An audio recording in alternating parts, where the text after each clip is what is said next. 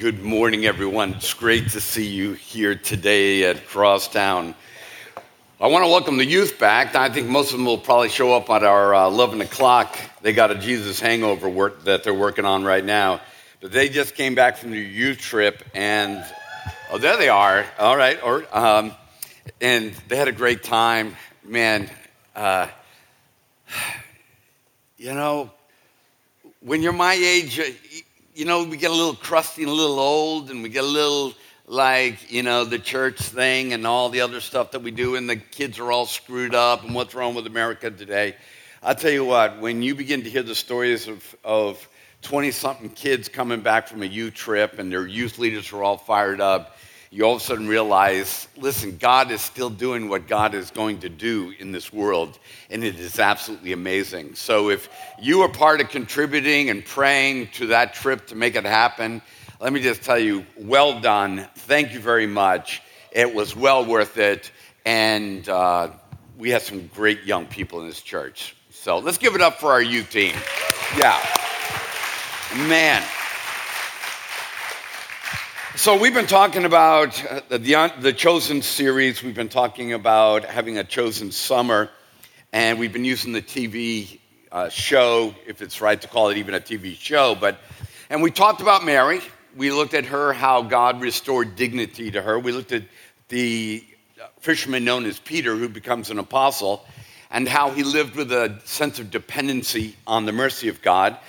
And then we looked at Nicodemus last week and the inner uh, confidence that he had in order to live with outward courage.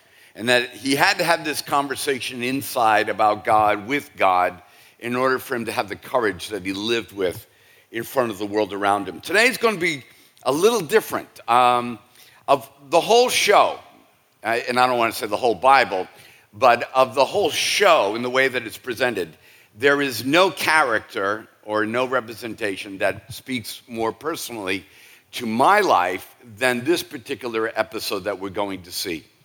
Um, it's going to be very visceral, it's going to be very thoughtful. Um, it's going to be about a man, one of the apostles to be, named Nathaniel. Now, there is some conjecture in it about that maybe he's had a personal failure, uh, uh, some sort of disappointment in his life. But the story is put together in accordance with the scriptures. Uh, and so let me just say a lot of times you come out at a church and you're, you're like, I do some super cheerful thing and we all run out the door and, you know, go to the mall and, you know, go to Old Charlie's and just, you know. But today's going to be a little bit different. Uh, but it will get to the core of who you are. And sometimes that's what's so uncomfortable about it, is we, we want to avoid the core of who we are. So let's watch together.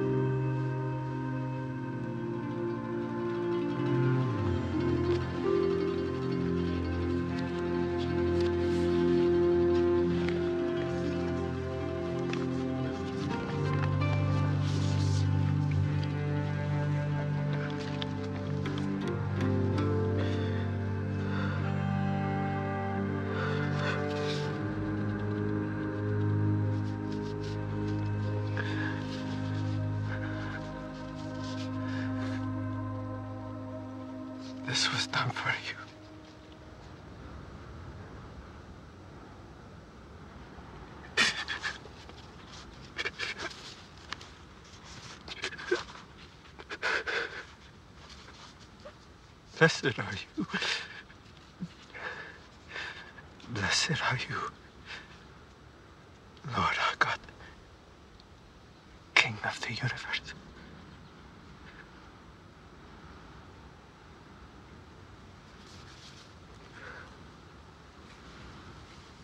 Hear Israel, the Lord is our God. The Lord is one.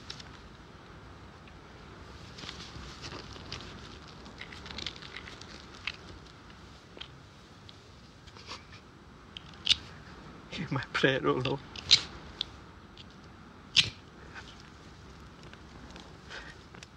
Let my cry come to you.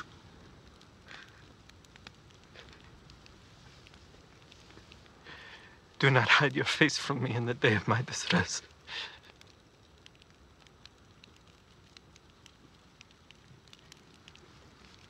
Incline your ear to me. Answer me speedily in the day when I call.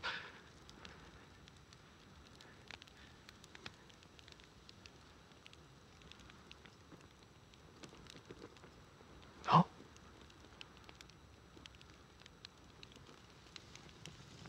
This was done for you.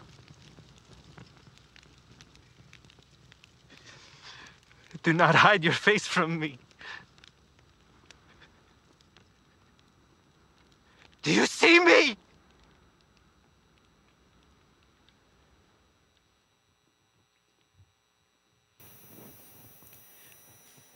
What an intense moment. And even though this cinematic moment um, is some of it's an artistic creation, this is the kind of moment that is as common as a human heartbeat. It's that moment um, when you're wondering what the heck is going on. And even though we don't know exactly what Nathaniel said under the tree, the scriptures record over and over again the angst of every human soul. David wrote it this way in Psalm 102.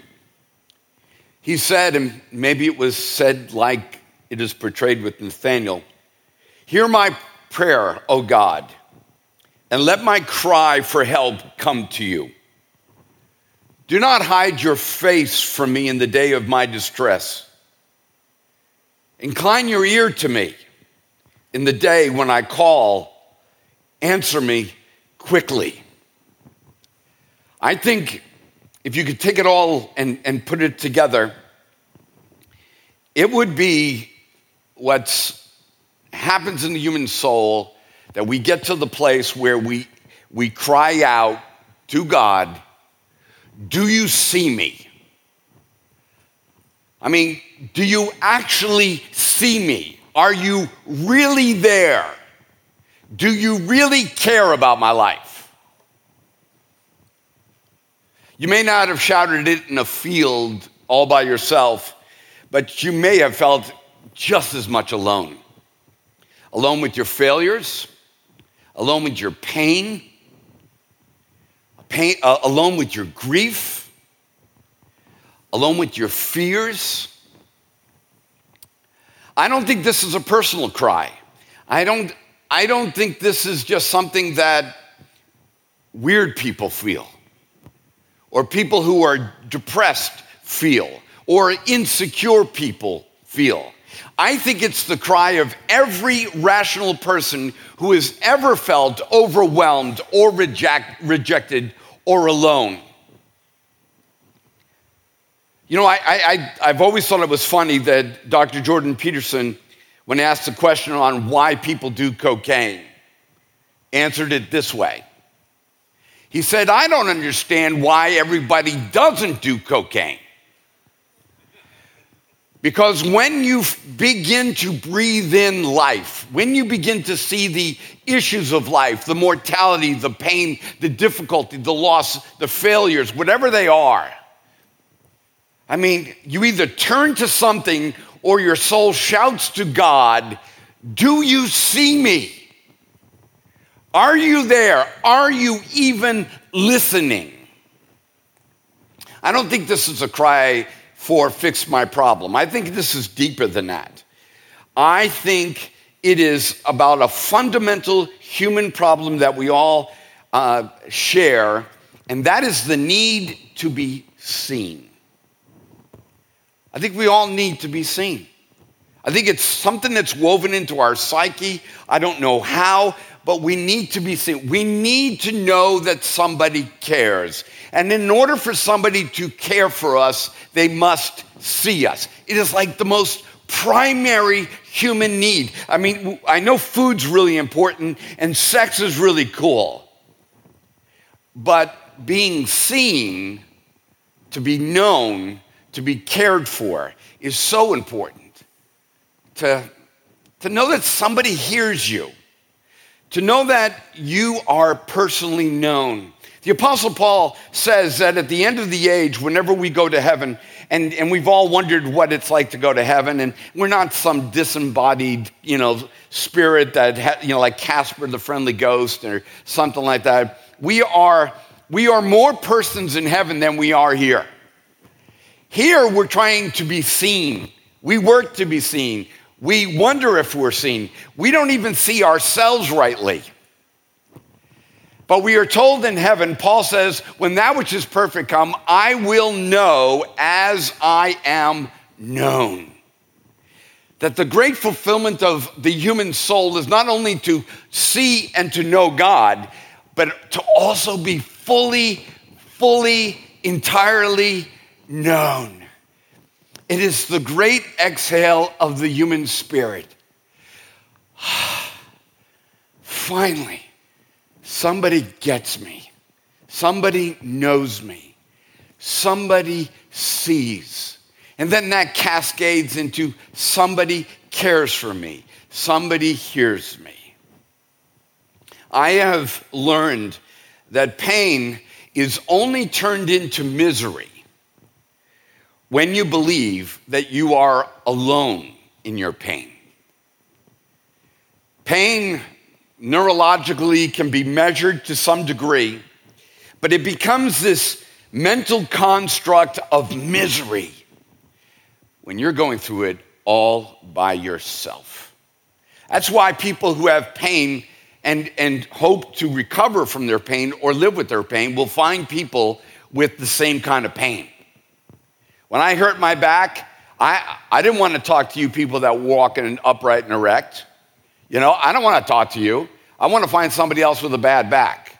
I want to find somebody else what it's like to have to take Oxycontin. I want to find somebody else that's been told that they can't play sports anymore. I want to find somebody else that's living in this place of hurt. How are you dealing with the hurt? And even if you both don't come up with a solution, the fact that you are known by that other person is is enough to stay away misery in your life. Having the face or an ear of a person who cares for you is the most powerful elixir in the world. And so many of us think that we'll be better if we are fixed. No, we will be better even if we're not fixed if we are fully known. That is the human fix, is to be seen. And in that seeing, to be known and to be loved. For you, it may not have been this uh, creative existential moment when you cried out in a field. It may not have been a specific moment or that brought you brought it to a head. But you may be manifesting this cry out differently. Instead of, do you see me to the heavens? You may be crying out this way your relentless need to succeed. You don't just succeed to succeed, you succeed relentlessly. Why? To be seen. Your resume is your most important thing, and you love sliding it across the table because you've worked so hard to produce it, to work where you work, to work with the people you've worked, to accomplish the things that you accomplished because you think in the collection of all this, and when I slide it across the table and they spin it around and they look at the resume, they'll look up from the resume and go, wow. And for some of us, that's what work is. We have maybe this shout that manifests itself as the need to be the best at what we do. It may be the need for acquisition to keep you from thinking you will ever need anyone in your life. Maybe for you, the shout out is to try to surround yourself with so much stuff, so much success, so that you will drown out the need of anyone. And I know a lot of you, some usually it manifests itself in the masculine a little bit more than the, the feminine. That I don't need anyone. I'm successful. You know, I got, and, the, and what you do is you, you, you just surround yourself with your stuff and your acquisitions so that you can really insulate yourself from hearing the inner voice that says, I need to be seen. Wait, I mean, isn't it in America that we rise to so much power and acquisition so that you can say this one phrase I don't need anyone. I don't need anyone. As if that is the triumph of humanity. It's just a pseudo and ineffective way to try to squelch the cry of the human soul that needs to be seen. We all need to be seen. Have no doubts about it. In, your, in our own ways, at some point in your life, we all scream to heaven, Do you see me? Whether it was John the Baptist doubting his doubting heart while he was waiting to have his head cut off. I mean, a man who's fully secure in, in his being called by God. I mean, he has this moment and it's like, Jesus, are you the one? I mean, it's like, did I get this right? Or maybe the blood of Abel crying out from the dirt after being murdered by his brother. Do you see me? Did you see what he just did to me? Or Joseph, the patriarch, who was falsely accused of a crime he didn't commit and sentenced to prison. God, do you see me? Do you see the injustice of our world? Do you see the racism? Do you see the prejudice? Do you see the abuse? Do you see me? Or the old woman bleeding to death in the middle of a crowd and nobody taking any time to help her. Or little Zacchaeus, who has to climb up on the end of a tree in order to get a place where he can see, let alone be seen. Or Peter's anguish after he denies Christ and he runs out into the dark. Or maybe it's possible with Nathaniel. In a moment of failure or loneliness or disappointment of life, that he feels what we feel. That realization that we all just need to be seen. Let's watch. Nathaniel. He's the one. The one. The one who Moses foretold and the prophet said would come. The one? The one. Jesus of Nazareth, son of Joseph. Nazareth. oh, can anything good come out of Nazareth? Come and see. Oh, little dump on a craggy hilltop. I'm serious. To me. Honestly, Philip, saying the one is a Nazarene is practically heresy. Just come and see.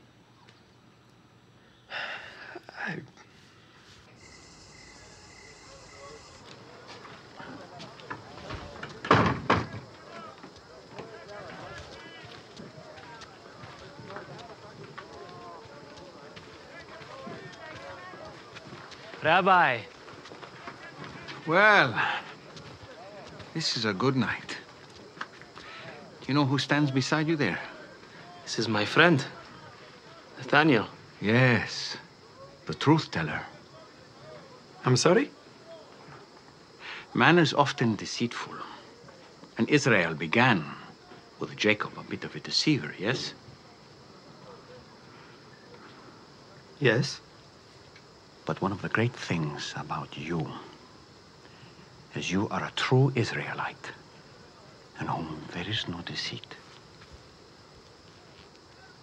What did you say about me? What is this?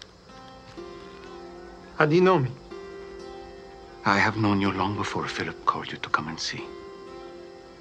Don't look at him, look at me.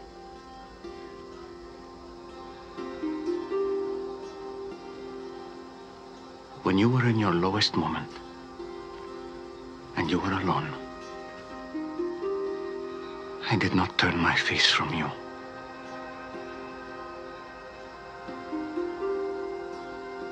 I saw you under the fig tree.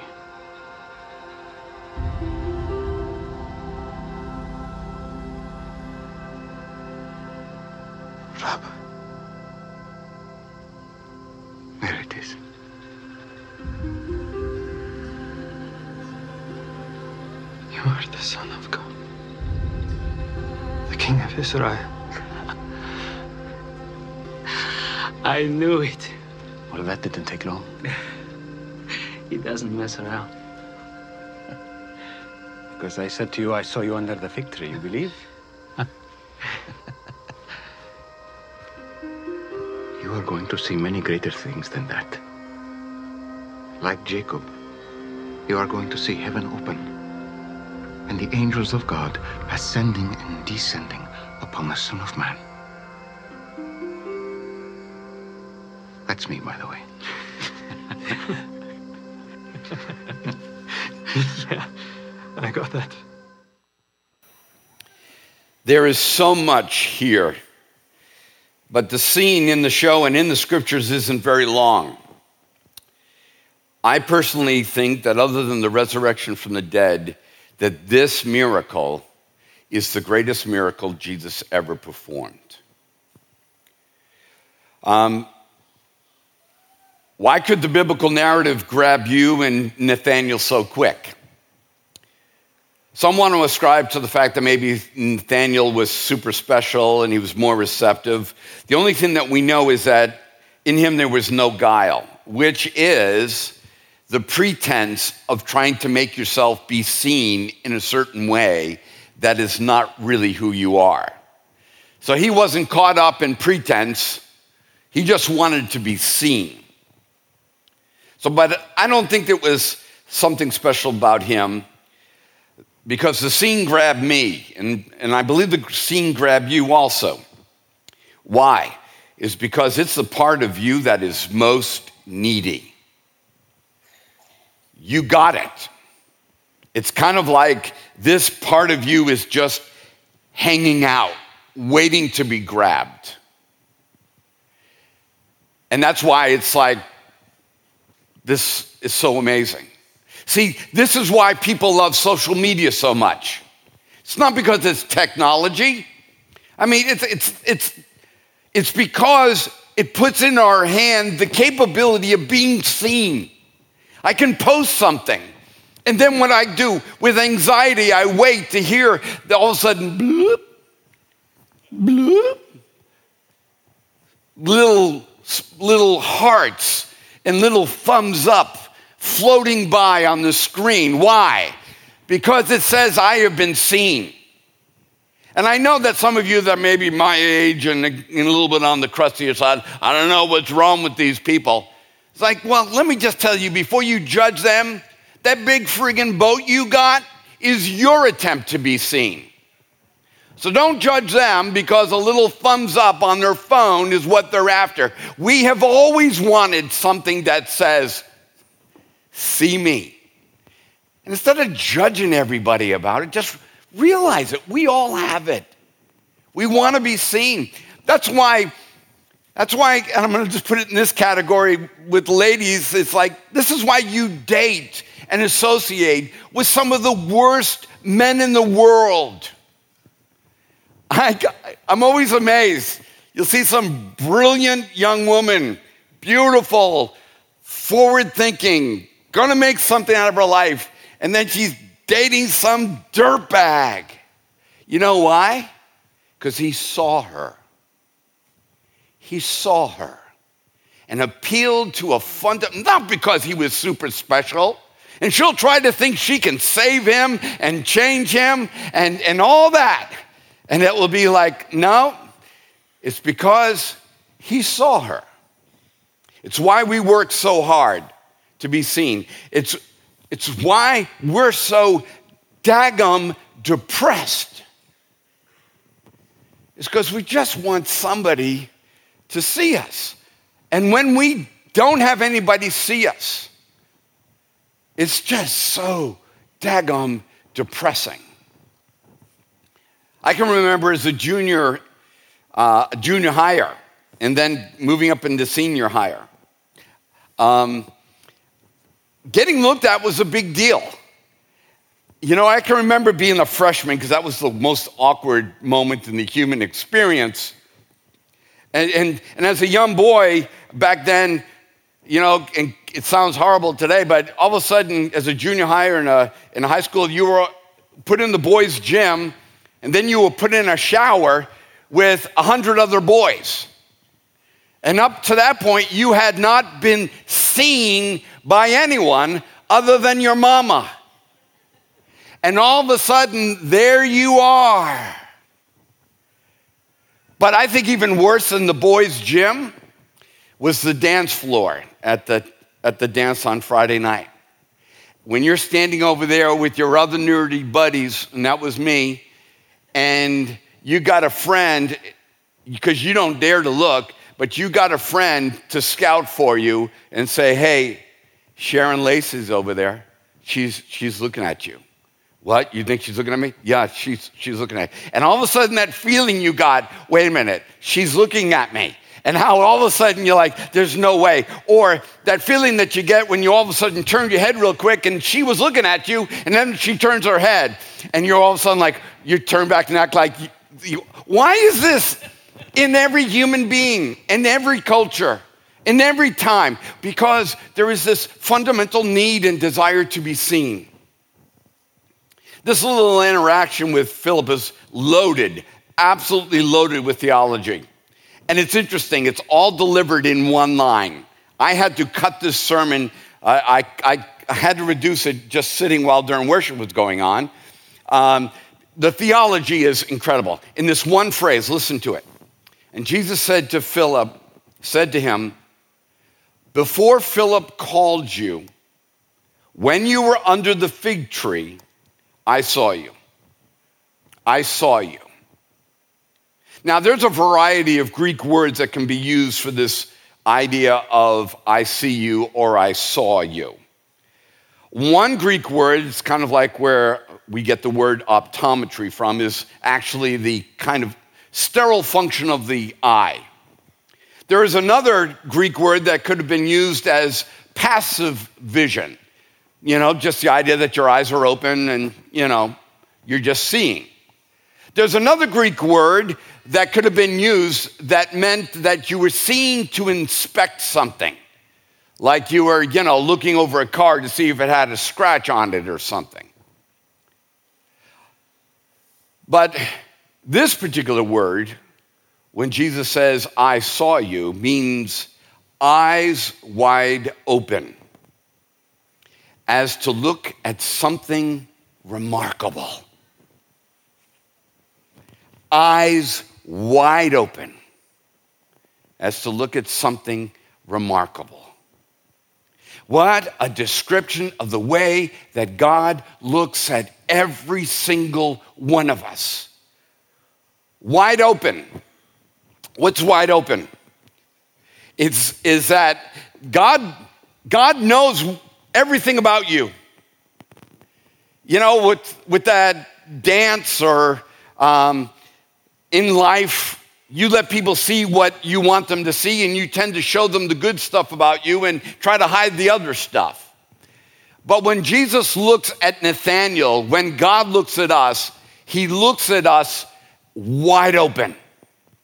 He sees it all. He sees it absolutely all. He sees totally everything about us. But he looks at us as if looking at something remarkable. Have you ever been looked at as something remarkable? I mean, have you ever had that experience? I, I maybe have had it once or twice, and I married that woman. I mean, it's like, you think I'm remarkable? Okay. Will you have me to be your, your husband? I mean, it's like, okay. But have you, have, you, have you ever been looked at as something remarkable? Let me ask you this Have you ever wanted to be looked at as something remarkable? I think we all have. I mean, I know, ladies, you do. Uh, we used to think back in the 50s and 60s that you ladies dress up for us, guys. We now know you don't dress up for us. You dress up for other ladies.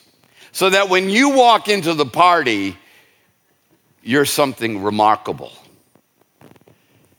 And every single one of us have this desire.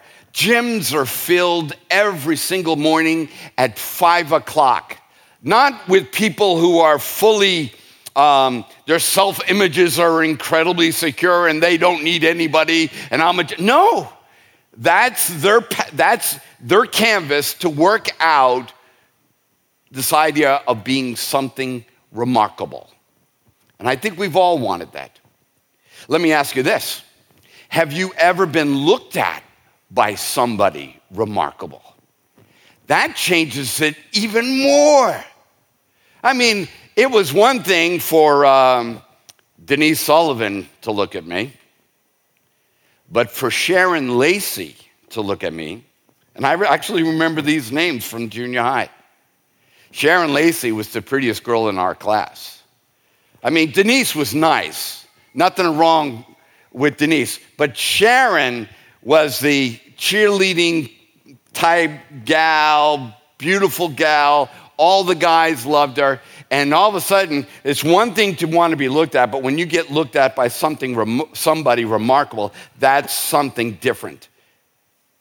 And I know that there was a time that you did want to be looked at remarkably before the mistakes before the blemishes, before the comparisons, before the rejections.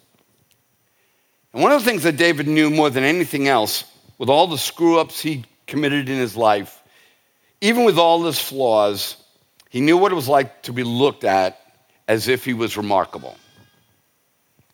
David said in Psalm 139 For God, you formed my inward parts, you wove me in my mother's womb.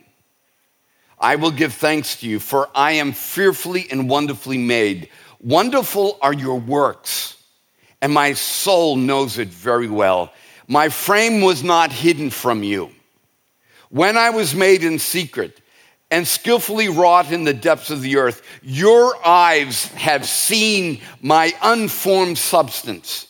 And in your book were all written the days that were ordained for me, when as yet there was not one of them. I mean, David had so many things that he screwed up. He, he was murderous. He committed adultery. He was a lousy father. He was a lousy husband. But the one thing that got him through is you see me. You see me. We are wonderfully made, but it's not that we're so amazing that God wants to look at us. It's so amazing the way God looks at us. That's the change. It's not that you're so remarkable or so holy, you know, or, you know, you've got your act together so God looks at you. That's false religion. See, false religion says that you got to be pure, good, holy, just, keep all the commandments. And once you've done it, then all of a sudden God turns his head to you at the dance floor. And then God looks at you because you got it all right. You're looking good. You're one of mine. I want to dance with you. And David's like, no, that's not the way it is. I love what David notes about God because Jesus says the same thing to Nathaniel. David wrote down about God speaking to him, You in your book were written the days that were ordained for me, when it, yet there was not one of them. So before even one day happened, you knew me. Jesus said it this way to Nathanael Before Philip called you, I saw you. Before Philip called you. See, you are not your parents' idea. Before your parents, he saw you. Before your divorce, he saw you. Before you were famous and wealthy, he saw you. Before you were infamous and broken, he saw you. Before you thought you should go to church, he saw you. Before you realized that you have ever done something wrong, he saw you. Before you were wronged, he saw you. You see, God has predestined, pre seen every single one of us. Every single thing about our life, every screw up you're about to make, He's already seen it. Every failure you're about to commit, every disappointment, every crime, everything. He's like, He's telling, like, listen, before you even got the idea to come to church, I saw you. I saw what was going on in your life, eyes wide open, but it didn't change the way I look at you. I still look at you as something remarkable, something I want to do something special in. Before Philip called you, I saw you. That's what Paul means when he says, while we were yet sinners, Christ died for us. It's what he also, when he wrote, Before the foundations of the world, Christ died for you. You say, Whoa, that sounds like some time space thing. And it probably is some time space thing. But what is it communicating? It's like before you did anything wrong, before the world even fell, before Eve ate and Adam shared the bite of the fruit in disobedience before God, God was like, My eyes are wide open. I am not surprised by you. And guess what? I know all your screw ups. I know all your mess ups. I know all your broken promises. And I still look at you remarkably. And I want to know you. Golly. God is amazing. Because when I discover what's going on inside of me, I don't even want to know me. And I definitely don't think you want to know me. But there is something even more important found in this dialogue between Jesus and Nathanael. Let me read it again. Jesus said to him, Before Philip called you, when you were under the tree, I saw you. Now, you're going to think I'm crazy to say this, but Jesus doesn't just see Philip, does he? He sees the tree. And he knows what kind of tree it is. That blows me away because every one of us here today is sitting under a tree. It may be a, a tree of disappointment, a tree of loneliness, a tree of grief, a tree of shame, a tree of failure. And Jesus not only sees us, but he sees the situation and the influence and the weight of our lives and what we're sitting under. And every one of us here are sitting under a different tree. And Jesus says, I see you, but I also see that you're sitting under this tree. I see the tree too. It's like, yeah, but God, if you knew that I was an abuser, no, I, I see that tree. I see you sitting in the shadow of the abuse that you have committed. God, if you knew I was an addict, yeah, I see the shadow of addiction cast upon your life. God, if you knew I, I, I have a hard time being faithful to my spouse, and, and, and so I love it. It's like, he's like, Nathaniel, I saw you, and I also know what you sit under. And I still want to know you. I still want to know you. Can I share with you something else that I noticed about this, or at least I noticed about life? And you know what's really crazy about us as humans is that even though we have this desire to be seen, and it seems to be something that's in every one of us, we also have this matching need to hide. Um, we want to be seen, but we hide so much. Why? I kind of came up with three things why I hide from you, why you hide from me, and why we hide from each other. One, I'm afraid what will be revealed about us. Uh, you know, I think we all do this. I think I'm afraid of what's going to be revealed about me. What if they find out about that? Um, then I'm afraid of how are you going to use this against me? Have you ever been, especially over the last three years with cancel culture and wokeness and all the other stuff that's going on, have you ever caught yourself reading your text messages or the tweets that you're about to send out or the things you're about to put on Facebook like five times before you send. Why? Because you don't know what they're going to do with it. But I think we're all afraid. It's like, well, if they find out I have this problem or these desires, or what, what will they do with it? See, I think that's why people don't come to church because they're not really sure what we'll do with what they will reveal.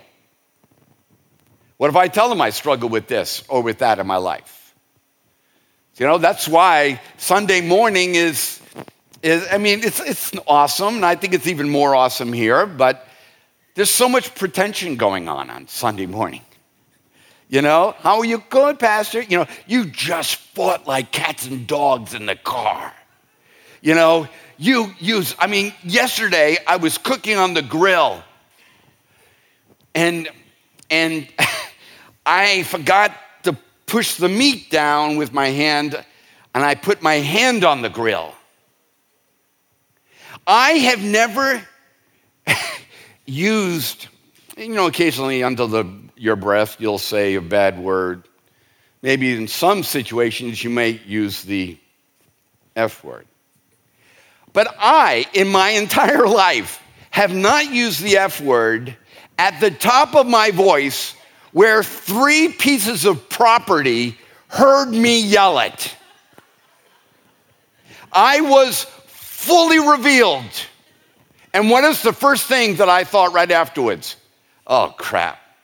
What are they going to do with it? You know, honey, yeah, I heard the preacher cussing again. You know. See, I think, and, and that's not, not, a good thing. I apologized. And I know if you've been coming here for more than six months, you realize I do a lot of apologizing. But it's not only what will be revealed, but how will it be used against you that you're afraid of? Or, this is, this is really big for me, is will it prove that I am actually defectively different than everybody else? What if I find out, if I reveal that I have a problem and I have an issue, and it's like, oh, nobody else has this problem? You really are a defective. You really are. That's why I hate this phrase. And if anything should be struck from the, from the English language, it's the word invalid. Because break it apart invalid. You know? And so we hide. But have we forgotten the story of Adam and Eve in Genesis 3? When they sinned and discovered their nakedness, they hid themselves with the leaves from a fig tree. Nathaniel is sitting under the shadow of a fig leaf. Why? Because as much as we want to be seen, we are afraid of being seen. But let me just say this do not be afraid of being seen by Jesus. Do not be afraid of being seen by God. John 3:17 For God did not send the son into the world to judge the world but that the world might be saved through him. He didn't come here to tell us how screwed up we were. He, he sees us walking around with our fig leaves. We're already ashamed. He didn't come to increase the quotient of shame. God did not send Jesus to expose what was wrong with you. God sent Jesus into the world to let you know that He loves you and that He sees you and He desires to save you. God is not checking to see who's naughty or nice. That's Santa. God already knows with his eyes wide open everything about you.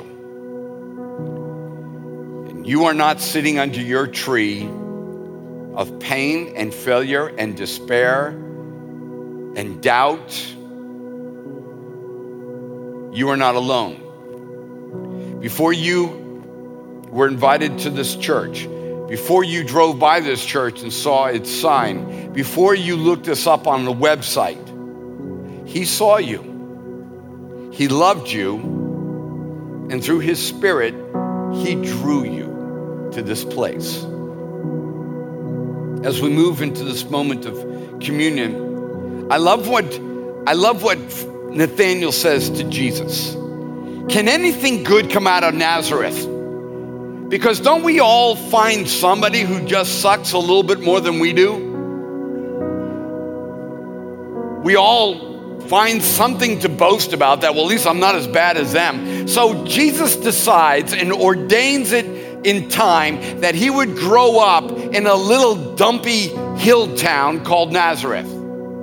It's no bigger than, it's smaller than uh, Grand Oaks. It's just a little, it's like a, not even a subdivision. Nathaniel says, like, can anything come out of good out of that? Out of the worst of life? And Jesus says, yeah, I'll tell you what can come out of the worst of lives me. So you may think you're living the worst of life. You may think you, your life is just a dumpy house on top of a dumpy little hill, loaded with addictions and compromises and failures and marriages and abuses and uh, uh, your own and the, those of others.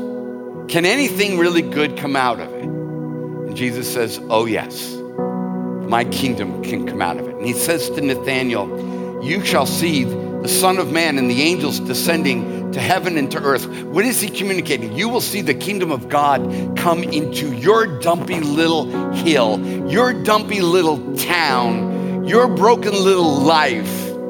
You will see the kingdom of God come. I see you.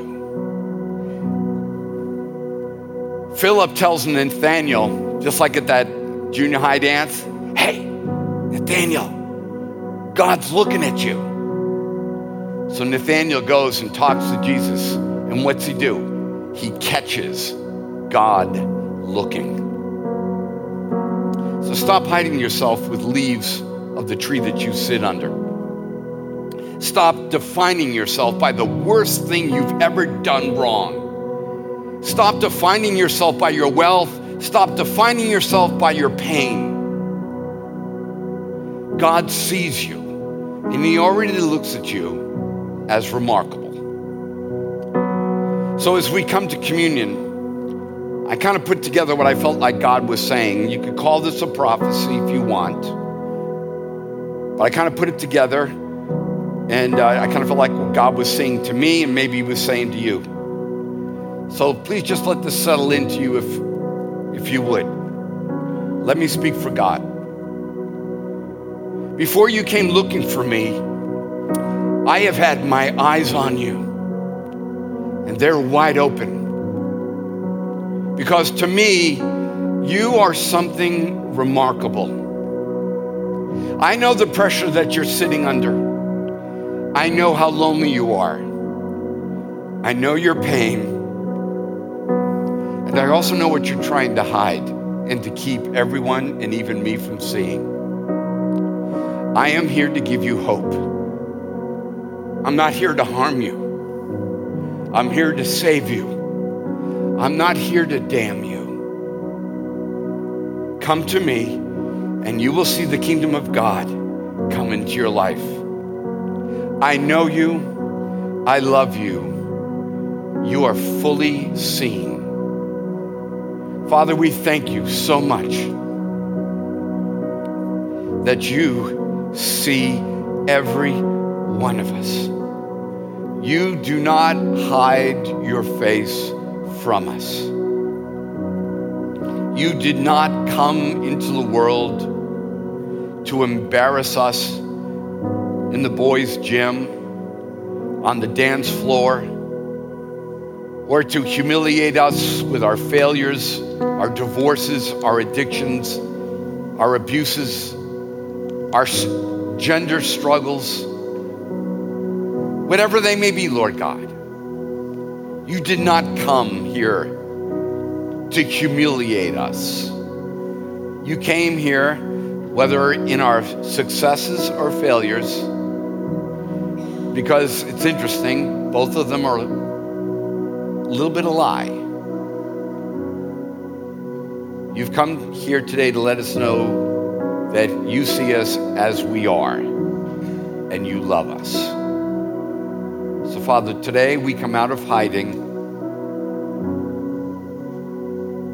We come to Jesus. We thank you because you have told us something can, good can come out of even the worst little town, the worst little life, the worst little family, the worst little mind, and even the darkest of hearts. Something good can happen. The kingdom of God can come. So today, as we eat and drink in remembrance of Jesus' death and resurrection, we are reminded that you see us.